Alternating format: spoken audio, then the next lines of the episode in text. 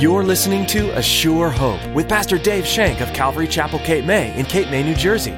Join us as Pastor Dave teaches verse by verse through God's Word.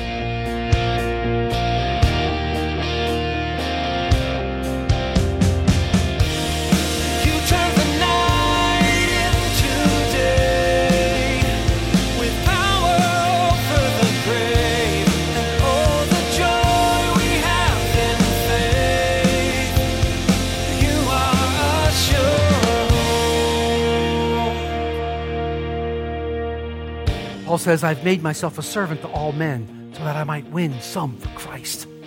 I serve all men. This is applying the principles of God's word correctly. He's denying himself, he's picking up his cross, he's following Christ.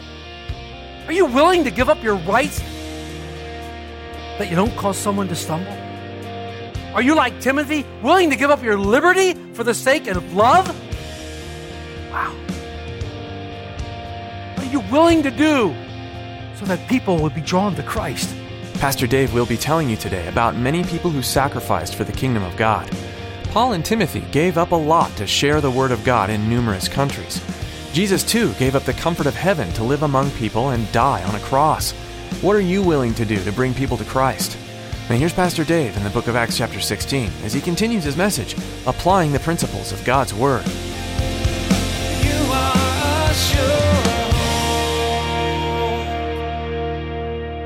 But I think the reactions that we have towards the Word of God might be based on how we receive the Word of God. How do you receive the Word of God? How do you receive the Word of God? Do you believe that the Word of God is indeed inspired by the Holy Spirit? Do you believe that the Word of God is inerrant? Do you believe that it's infallible? Do you believe that it is indeed the true Word of God? Then you should be moved to obey it when you read it. It all depends on how you receive it.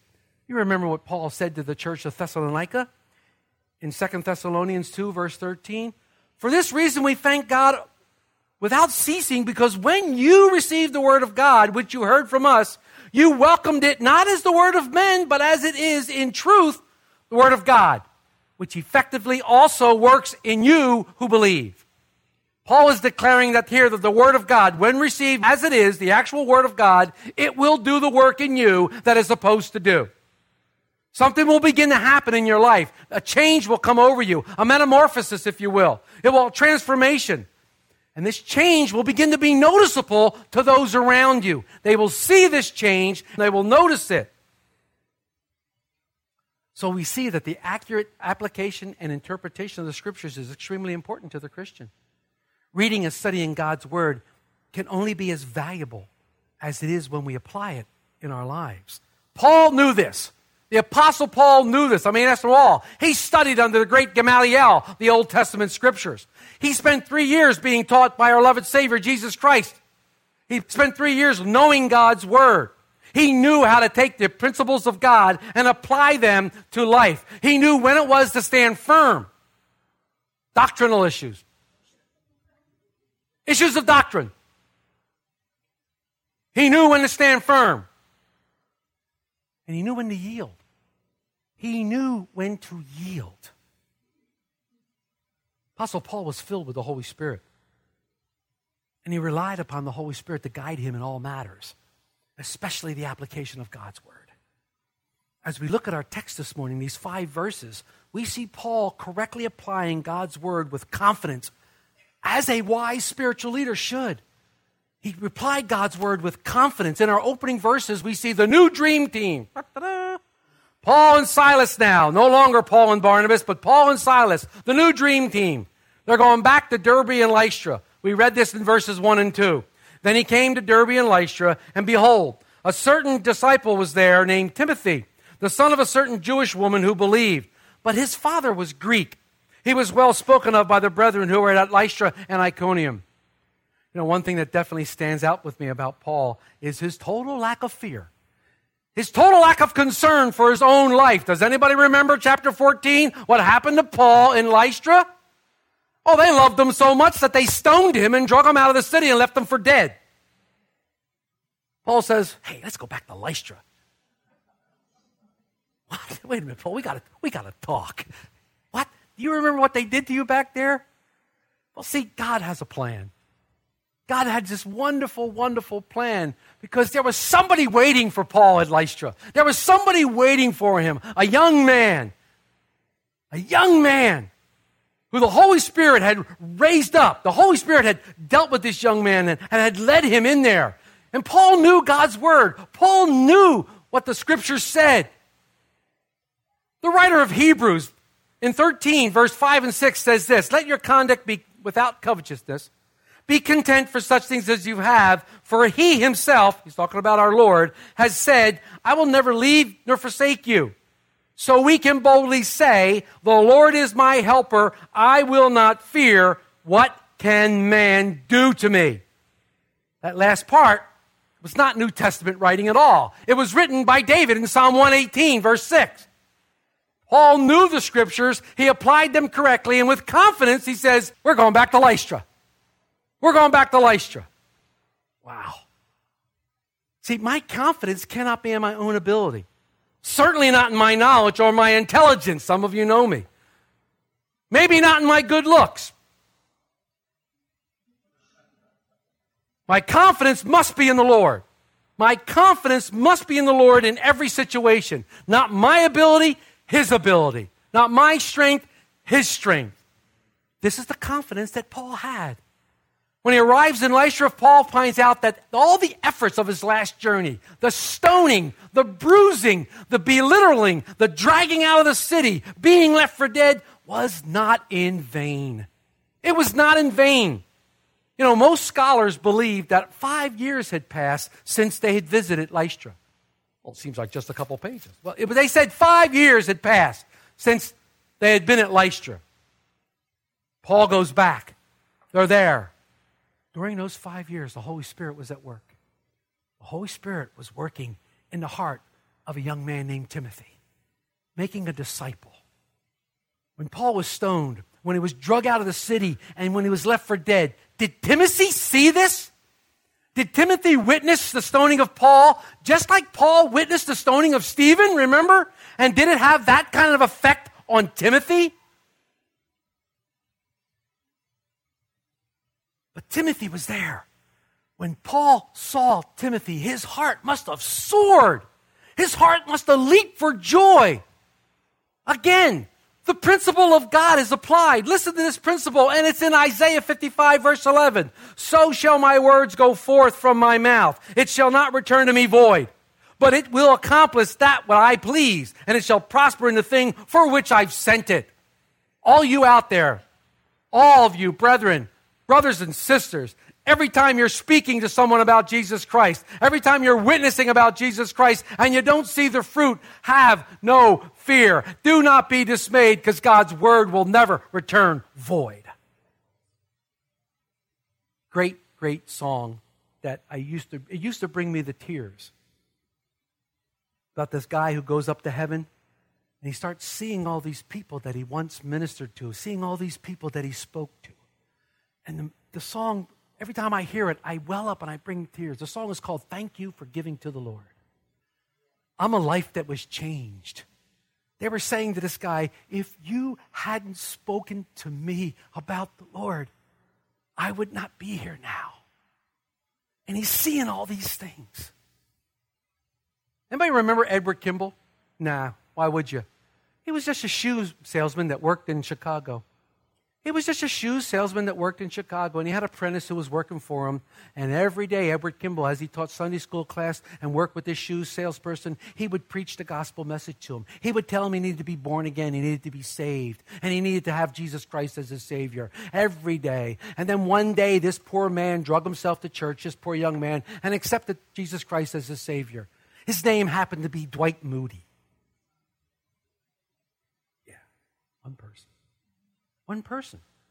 God's word doesn't come back void. It refuses to come back void. See, salvation is not up to us, it's up to what God wants it to be. We need to be confident that God's will is that all would be saved. And so when we preach God's word, let it do what it's supposed to do. Let it do what it is meant to do. What a find in Timothy. What a find that Paul found in Lystra. Had he not gone back to Lystra, he would not have not found Timothy. There are six times in six different epistles that Paul refers to Timothy as his beloved son in the faith. Six times. When Timothy is the pastor of the church at Ephesus, Paul writes him two letters. Two letters that have been now canonized in our scriptures today. First Timothy and Second Timothy. Giving Timothy charge over the church. And we use it mightily in leadership meetings as how churches should be organized and how churches should be run. Listen to what Paul told the Philippian church about Timothy. Listen to the words that he writes in Philippians 2, verses 19 through 23. Listen to Paul's word. But I trust in the Lord Jesus to send Timothy to you shortly, that I also may be encouraged when I know your state. For I have no one like minded who will sincerely care for your state. For all seek their own, not the things which are of Christ Jesus. But you know his proven character, that he is a son with his father. He served me in the gospel. Therefore, I hope to send him at once, as soon as I see how it goes with me. He had no one like minded but Timothy. Timothy was well spoken of by the brethren, not only in Lystra, but in Iconium. See, it's so important for us to have a good testimony. It's so important for us to be a good witness in what we do. And as we do all things under the Lord, the Lord is risen, the Lord is shown, the Lord is glorified. And people recognize that and they realize that. Paul does something next that might have confused you when you first read it. Paul does something next that makes kind of for good talk about. Because Paul is taking Timothy along with him, he decides to take Timothy and circumcise him. Let's look at the verse 3. But Paul wanted to have him go on with him, that's Timothy. And he took him, Timothy, and he circumcised him because the Jews who were in that region, for they all knew that his father was a Greek. Now, there are critics of the Bible will immediately stand up and go, Paul, hypocrite. You're a hypocrite. I mean, isn't what that what the Jerusalem Council was all about? Wasn't Jerusalem Council all about not having circumcision for salvation? And here, Paul takes Timothy. He takes him out and he circumcised him. Wait a minute. Contradiction. I'm going home. That's it. No. No.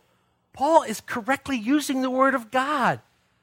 Jon Courson asked this question Why would Paul, the champion of liberty and grace, place Timothy under a ritualistic burden? we must understand that Paul was not compromising theology here, but he was conforming to a higher priority of love. He was conforming to a higher priority of love. Paul was applying God's word correctly. He was firm about his doctrine, but he yielded to the love of God and to the love of his fellow man. Listen, the decision of the Jerusalem Council was that men did not have to be circumcised to be saved. Timothy had already gotten salvation. Timothy was already saved. In fact, if you read Galatians 2, verses 1 to 5, the Judaizers wanted to circumcise Titus, but they did not. He could not. They wouldn't be allowed. Titus was a Greek, he was a Gentile. Timothy was a Jew. His mother was a Jew, his father was a Greek. That made him a Jew all the Jews were circumcised according to God's word. It was not only his covenant with them, but it was a distinction. That's what separated them from the other nations.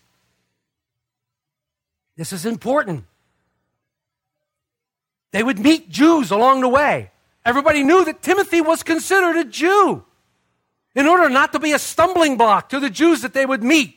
And they wanted to win these people for Christ and not to offend them. Paul circumcised them. It was not a matter of salvation. They didn't want to be a stumbling block. In Romans 14, verses 13 and 14, listen to what it says. Therefore, let us not judge anyone anymore, but rather resolve this not to put a stumbling block or a cause to fall in our brother's way. I know and am convinced by the Lord Jesus there is nothing unclean of itself, but to him who considers anything unclean, to him it's unclean. Yet, if your brother is grieved because of your food, you are no longer walking in love. Do not destroy with food the one for whom Christ died. Therefore, do not let your good be spoken as of evil. For the kingdom of God is not eating and drinking, but righteousness and peace and joy in the Holy Spirit. Yes, Paul's talking about dietary. Yes, he is. But the principle is still the same. And he clarifies that when we get to 1 Corinthians 9, verses 13 and 15. Paul clarifies the whole situation. For though I am freed from all men, I have made myself a servant to all, that I might win the more. To the Jews, I became a Jew, that I might win Jews. To those who are under the law, as under the law, that I might win those who are under the law. To those who are without the law, as without the law, not being without the law toward God, but under the law towards Christ, that I might win those who are without the law. To the weak, I became weak, that I might win the weak. I've become all things to all men, that I might by all means save some. Now, this I do for the gospel's sake, that I may be a partaker of it with you. Remember on Wednesday night when we talked about being a servant to mankind? When we talked about servanthood? Paul says, I've made myself a servant to all men so that I might win some for Christ. I serve all men. This is applying the principles of God's word correctly. He's denying himself. He's picking up his cross. He's following Christ. Are you willing to give up your rights that you don't cause someone to stumble? Are you like Timothy, willing to give up your liberty for the sake of love? Wow. What are you willing to do so that people will be drawn to Christ? What are you willing to do so that people might see Christ in you? What are you willing to give up? Lord said, deny yourself. Deny self. This is what happens when you're allowing the Holy Spirit to be your guide. When you're allowing the Holy Spirit to guide you and lead you into the truth of Jesus Christ. There's no fear in the Lord. There's no fear when you're following the Holy Spirit. Look what happens when God's word is correctly applied. Look what happens in the next scriptures in 4 and 5. And as they went through the cities, they delivered to them the decrees to keep, which were determined by the apostles and the elders in Jerusalem. So the churches were strengthened in the faith, and they increased in number daily. What are the results of correctly applying God's word? Your lives are changed. People see that life and they are drawn to Christ. They're drawn into a relationship with Jesus Christ. That's what happens. People are strengthened. The dream team of Paul, Silas, and now includes Timothy. They went around to all the cities. And remember the Jerusalem decree? They took that with them. They took that with them as evidence of God's grace, as evidence of what the Lord was doing. Delivering freedom in Jesus Christ, freedom from the yoke of the law. They went through town to town to town, preaching the grace of God. The Holy Spirit was moving in a mighty way. Many were being saved. And all this was established by faith, not programs. Was all established by faith, by the Word of God, not by programs. By the Word of God. This is one thing we believe highly in Calvary Chapel that we teach the Word of God. The programs will come later, but the priority is the Word of God. That's where our priority is. But we get so easily off track. We get so easily mired in, in the muck. We get so easily drawn away. Paul saw this in the church of Galatia. And he writes these beautiful words in chapter 3, verses 1 through 3. He says, Oh, foolish Galatians, who has bewitched you that you should not obey the truth, before whose eyes Jesus Christ was clearly portrayed to you as crucified? This only I want you to learn. Did you receive the Spirit by the works of the law or by the hearing of faith? Are you so foolish, having begun in the Spirit, that you're now trying to make perfect in the flesh? We slip so easily. We slip so easily because all of a sudden we think, I have something to do with it. We place God on the back burner. We place the Word of God on the back burner. It becomes something on the shelf that we admire, like the one on my coffee table at my mother's house. We admire it. Oh, look at our wonderful Bible. We admire it. Heaven forbid we open it. What happens when you read the Word of God? You take notice what's being said? You glean from it the treasures, the nuggets that are in there? Or do you just carry the book with you because it's something you do on Sunday? Carry it on Sunday, it's like a hymnal. Carry it in the church, and then when church is over, well, I'm doing that for a week. I have a friend of mine who's a pastor. He won't even put his word of God on the floor. He won't even put it on the floor. I'm not making a dogma statement here. I'm just telling you what he thinks. He won't even put it on the floor.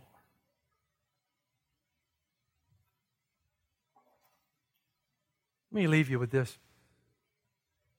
From time to time, you read in the paper about how some guy going out, going garage selling, going flea marketing, you know, they buy this old picture or old painting, and they take it home. They pay 25 cents for it, and they take it home, and they're sitting there, and I'm going to reframe this thing. So as they take it out, thinking about the guy in Philadelphia a few years ago, took out the painting or took out the one picture and out dropped this thing, and he picked it up. It was an original copy of the Declaration of Independence, which promptly fetched $4 million. What's my point? This is not just something that is bound, has a frame. This is something of value. And when you look inside, when you look inside and you start to glean from it the words that are written here, and you start allowing the Holy Spirit to do its work in your heart, and you start to draw from it a way to live your life, what to believe, how to act, how to work, how to play, how to love your neighbor, how to love God, all these things, you become enriched in your life, and your life becomes better. I'm not saying you're going to be free from problems. I already talked about that earlier. You won't be free from problems but you'll be, have a way to get through the problems. You'll have a way to stand strong in the problems. Because the Lord is my shepherd, I shall not want. He's going to make me lie down in green pastures. He's going to lead me beside the still waters. He's going to restore my soul. It's Him that's going to do it. And I'm not going to be afraid. Because I know what He has a plan. That's going to work out in my life regardless of what it looks like. And if I fail, I'm going to be face to face with Him one day. And I know that because in here it tells me that. Don't just leave it on the shelf. Don't just leave it lying there. Open it up. Try to find out the Declaration of Independence that's in here. Worth more than $4 million. Worth more than all the gold you could ever amass or imagine. Is what's in these words right here. It's the Word of God. And when you correctly apply it to your life, things change, things happen. God is glorified. We all want our nation to change. I'm sure every one of you in here wants our nation to go back to the roots, go back to the Christian nation it was going, it was once was. No, it starts with me. It starts with you. It starts with each person here individually. It starts with us. And it starts by getting back to the Word of God, the true living oracles that God has given us. Start reading the Word of God. Interpret it and apply it correctly to your lives and watch what happens. Watch what happens to you. Watch what happens to your family. Watch what happens to your neighbors. Watch what happens to your church. Apply the Word of God correctly in your life and be changed. You are a Our time with you is running short for today's edition of A Sure Hope. Pastor Dave will continue this journey through the book of Acts when you join us next time. But for now, you can listen to this teaching and others from this series online at ASureHoperadio.com. We'd encourage you to download these messages so they are available wherever you are. We know how busy life can get, but there's always a time to pause, even if only for a few minutes. Those short breaks could be filled with the study of God's Word and the uncovering of treasures from its verses.